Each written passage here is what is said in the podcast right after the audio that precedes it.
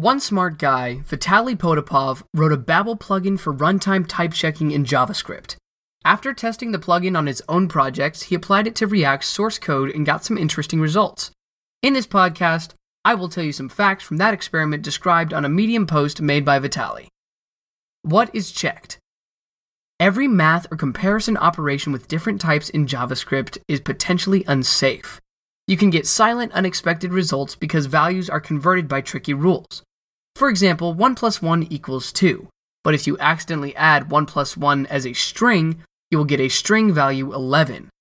To avoid such errors, you can use flow, TypeScript, or check operand types in runtime. I will apply the last approach to the React source code. How it works? The plugin called RunTyper wraps every operation into a function that performs some additional type checking. The plugin guest types code by itself with no manual annotations needed. That allows to apply such checking to any existing project with minimal effort. Let's try it on React. Here's the plan 1. Get the React source code. 2. Include RunTyper into the build process. And 3 run all of React's unit tests, and analyze the output. While setting up RunTyper for this experiment with React, the author allowed some rules because the default configuration of plugin is very strict.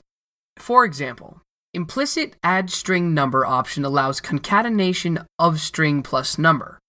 It is widely used in React code and will noise results if disabled.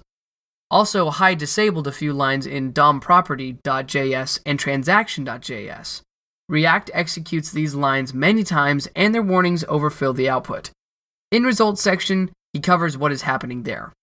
React uses Jest for self-testing, so all test results were piped output to log.txt for later analysis.